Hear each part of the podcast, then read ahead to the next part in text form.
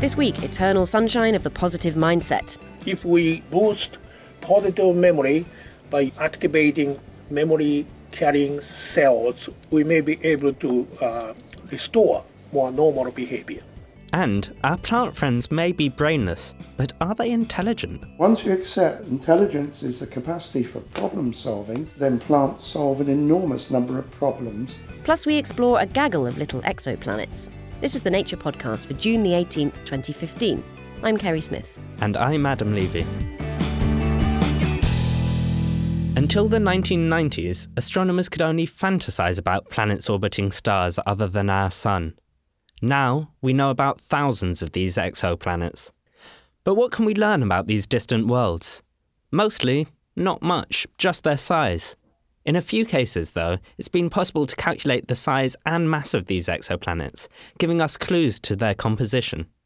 Research led by Daniel John Tuff-Hutter of Pennsylvania State University has been able to make these measurements for the smallest exoplanet yet. The planet is one of a family of three going round a star named Kepler-138, about 200 light-years away. For comparison, our sun is just 8 light-minutes away. But how do we even spot these planets in the first place? Here's Daniel. Planets orbit their stars in a flat plane, and if we're lucky enough to be in that same plane as a planet as it orbits its star, we can see it pass in front of the star every orbit. And so every time it passes in front of the star, it blocks a little bit of the starlight, and the star's brightness is temporarily reduced. So we can measure how big the planet is because it's blocking a certain fraction of the starlight and what its orbital period is, how long its year is. And so for these planets at Kepler-138, their orbital periods are much shorter than the Earth's orbital period. They orbit their host star every 10 days, 14 days, and 23 days. There are 3 planets that are transiting that star. What does this information tell us about these planets? What does it have the potential to tell us about these planets? Once you have its mass and its size, you can measure its density.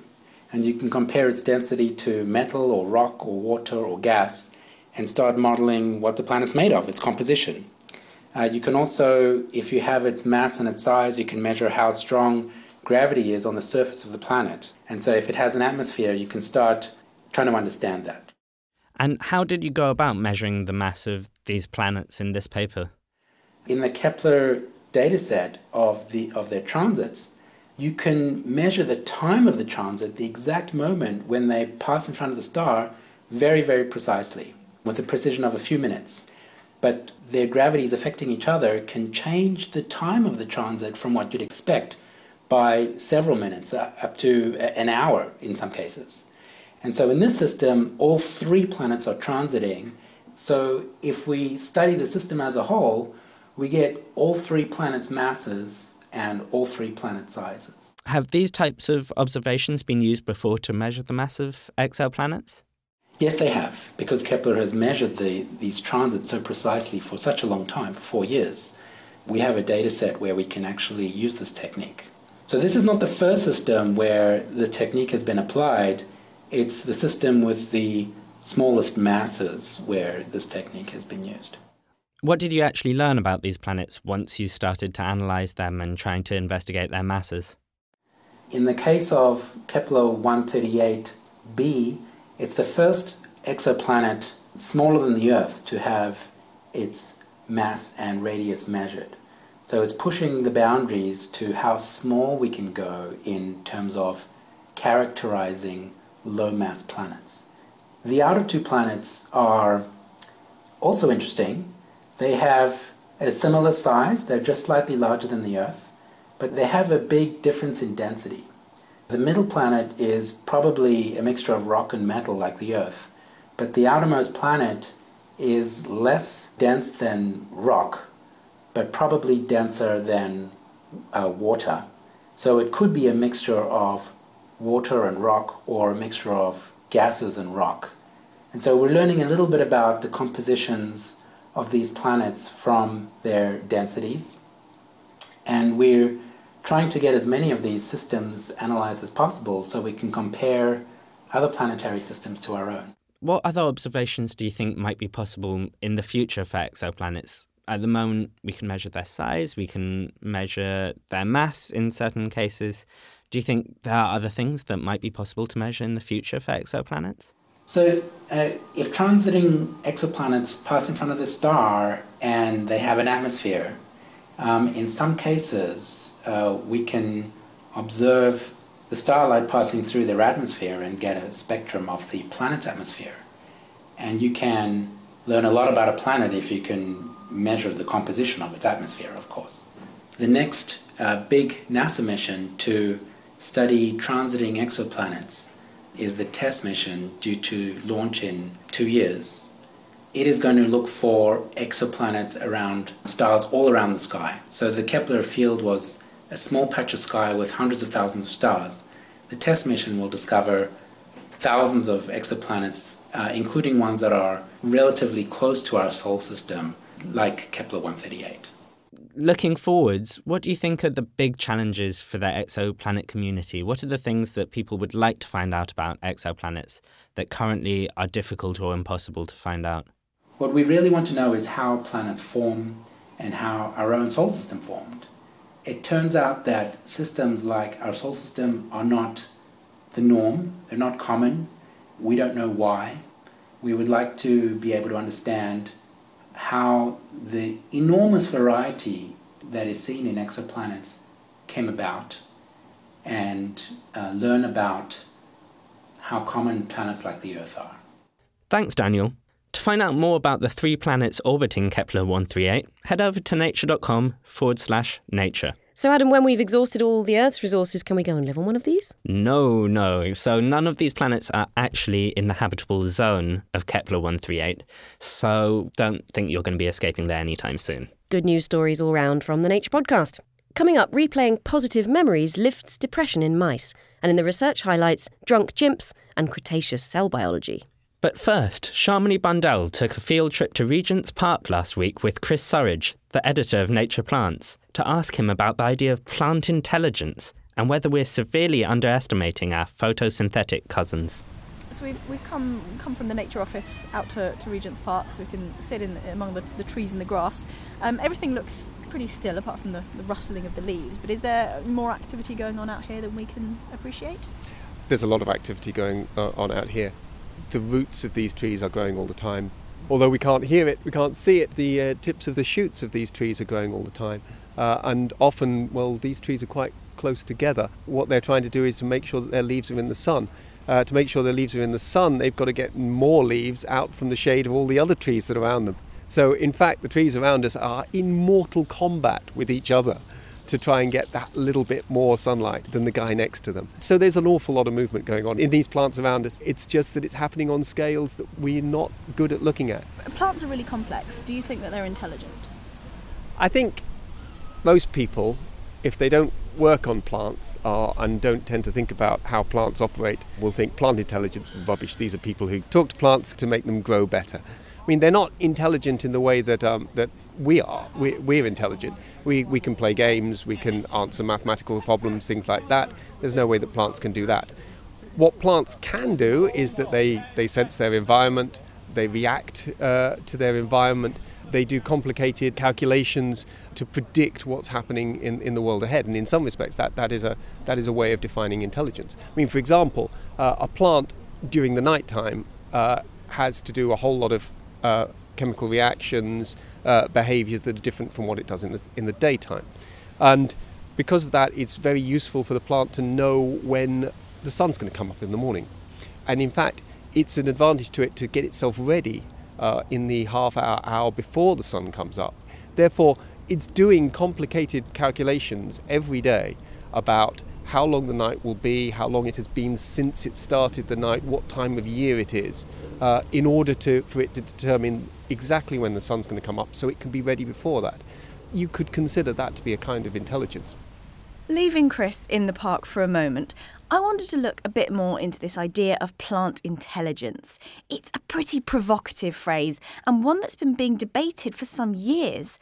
One proponent of the idea of plant intelligence is Professor Anthony Trewavas, who I spoke to on the phone from Edinburgh.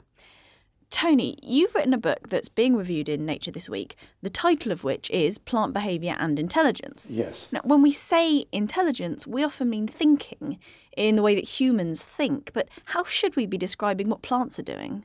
My reaction is to put it down in terms of not so much thinking, because that may be a product of a nervous system, but the business of assessment. There has to be an assessment about which is going to be the advantageous way, the way which improves the fitness of the individual.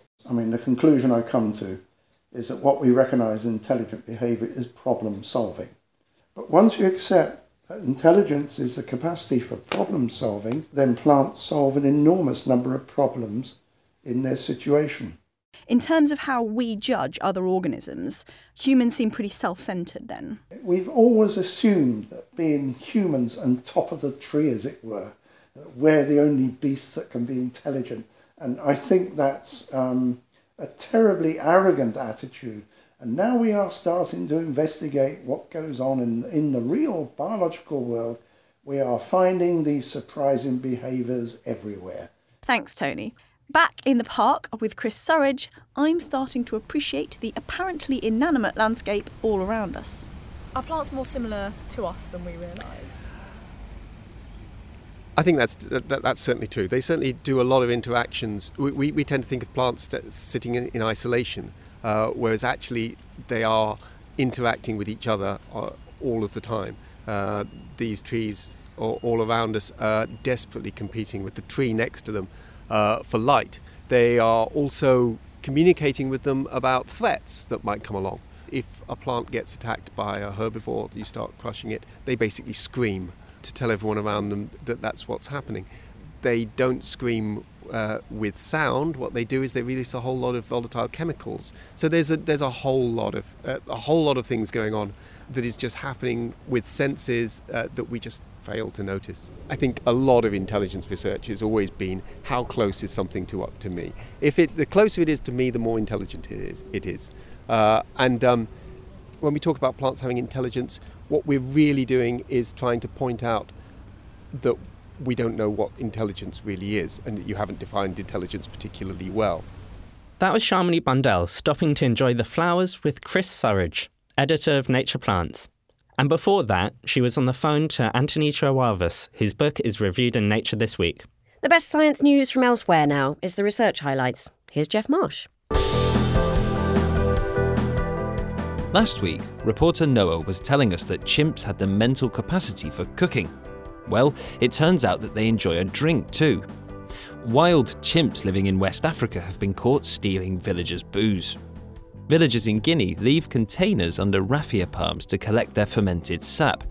The cheeky local chimps have learned to dip leaves into the container to sponge the sap out. It's the first systematic evidence that non-human primates ingest fermented food and suggests that our ancestors could tolerate ethanol. The find is reported in the Royal Society Open Science Journal. It's Jurassic World Week. The film is out, and what better time to tell you that a team has just found remarkable soft tissue preserved in dinosaur bones. The bones are around 75 million years old and harbour evidence of connective tissue and maybe even blood cells. It's not the first time that the claim has been made, but in previous studies, evidence of proteins has often been poorly preserved. This team used a precise set of tools to extract and prepare samples, and then studied them using a very high-res microscope. They found beautifully preserved tissue that looks like protein. The cells could allow studies of dino metabolism. But cloning, not likely. Jurassic Park is a cinema-only experience. That paper is in Nature Communications.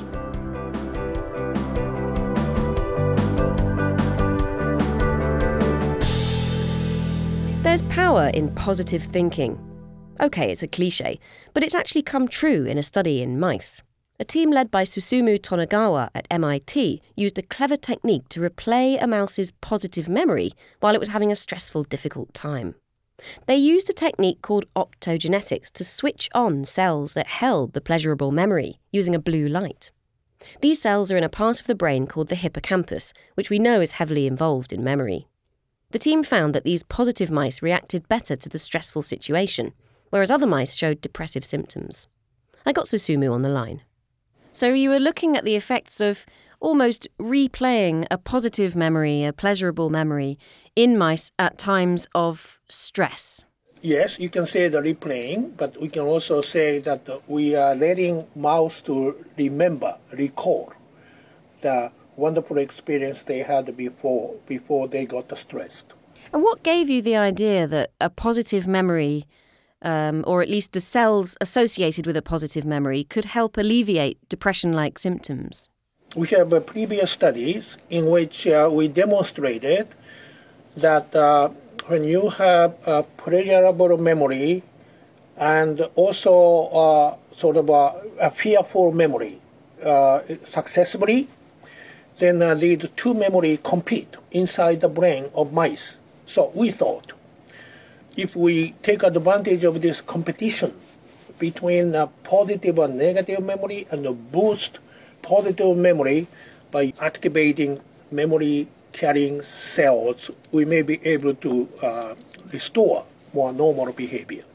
Now, when you tested this theory in mice, that positive memories could help alleviate depression, you took mice and you had to give them first a positive or a negative experience or a neutral experience.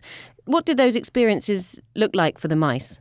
For this experiment, we used male mice. And then before they receive chronic stress, we let these male mice to play with a female mouse for an hour or so, and then subject them to a standard procedure for giving them chronic stress.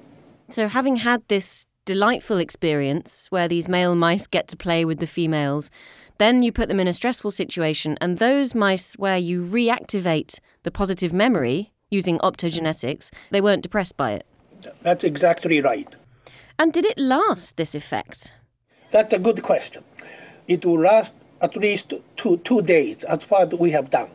2 days doesn't sound like a very long time, but at least it lasts beyond the period where animal is receiving the proper blue light.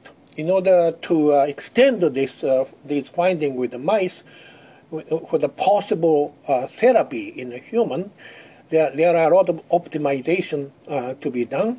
And also, in case of depression patients, there had to be new technology which is less invasive, but there is a possibility that patients which do not respond well to drugs can be treated by this direct manipulation of a very specific area of the brain, which is supposed to hold a pleasurable memory.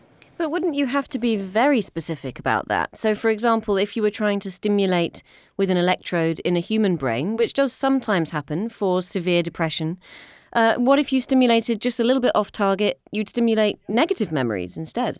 Yeah, exactly. So that is the problem. Deep brain stimulation is already being done, for instance, in case of Parkinson's disease.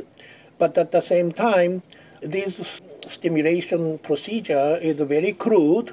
And do any current therapies for depression, either drugs or talk therapy, are they known to stimulate the same circuits as this does? Yes, that's what we believe. When you give drugs, drug works on everywhere in the brain. There is no targeting. So the general direction of this new brain research is that in addition to drug treatment, we may be able to target, find the specific area of the brain which is abnormal and be able to manipulate that specific area. And I suppose it gives some support, doesn't it, from a biological stance to the idea that recalling positive memories could help alleviate depression. That's right. So at the minimum, what we have shown is we gave a justification for the psychotherapy, which is being carried out already without really knowing what's going on in the brain. In the future, we would like to be able to do this kind of targeted stimulation of the brain in a more non-invasive or low-invasive method, including some kind of wireless method. So this type of research will encourage for the development of the technologies like that. That was researcher Susumu Tonegawa at MIT in Boston. Fun fact about Susumu, he actually won a Nobel Prize in 1987 for work on antibodies before switching to study memory. You can find the paper at nature.com/nature, as always, where there's also a news and views. Finally this week, it's the news, and Lizzie Gibney is here. You know Lizzie, she's our physics nerd, and she's been in touch with Philae. I wish I had personally. That would be amazing. Now, we got some great news on Sunday. In fact, Saturday night, quite late. The signal came in at the European Space Agency. Philae is awake on the comet, and Rosetta can very occasionally hear from it at the moment. So there were some very excited people on Sunday when this happened. If for any reason listeners managed to miss this event, what happened was Philae, this little lander, was shot down onto the surface of a comet, which we call 67P for short. And then, unfortunately, the sun kind of went behind a cloud, all out of shot, and it lost its solar power. It had its own batteries that lasted for the first few days. It had a bit of a rough landing. It hit the right spot, but then bounced a couple of times because its harpoons failed to dig in on the surface. And it ended up kind of tilted at the bottom of a cliff and in the shade. The hope was that as the comet crept closer to the sun, the sunlight would be more intense, and then there would be enough power generated through the solar panels that it could start up again. Which is exactly what happened. Which is what happened. Yay! Right? Everything's great now, isn't it? Yes and no. Everything is great for Philae in the sense that it is warmer than they thought it would be, it has more power than they thought it would have, and it can, with that power, it can start science activities. The issue is, at the moment, the communication between Philae and Rosetta isn't great. Rather than, back in November, they had about 4 hours to talk to each other, the communications they've had so far have been a matter of a few minutes, and some of them were interrupted. So in that circumstance, it's very hard to actually start doing science because you need to send it a lot of commands. So what they're doing is they've had a little chat with the people who run the orbiter, and they've decided that they're going to switch the trajectory of Rosetta so that they can hopefully align the antenna of the two a little bit better. And in that way, they should be able to get a really stable communications link through which then they will be able to do all the great science. But I think that's happening, in fact, on Wednesday when this comes out. So by the end of the week, we should hopefully be starting to have some real comet science from the little lander that could. And what is the promise? I mean, what kind of science would people like it to be able to do? So it's going to start off relatively slowly doing the less energy-intensive activities, so looking at the magnetic field and the electric field and the comet.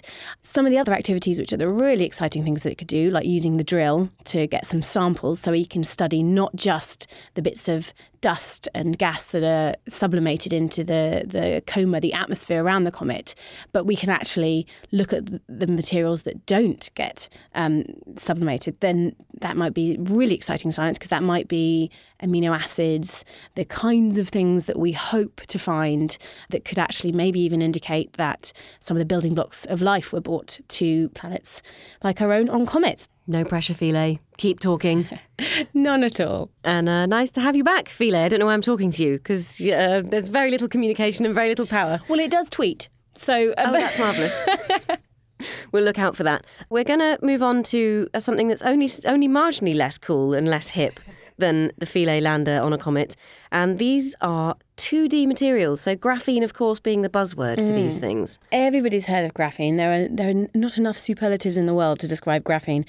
But whilst everyone has heard of graphene, especially because there was that nice Nobel Prize in 2010, what maybe fewer people will know about is that being able to isolate graphene spurred a huge number of other 2D materials to be explored.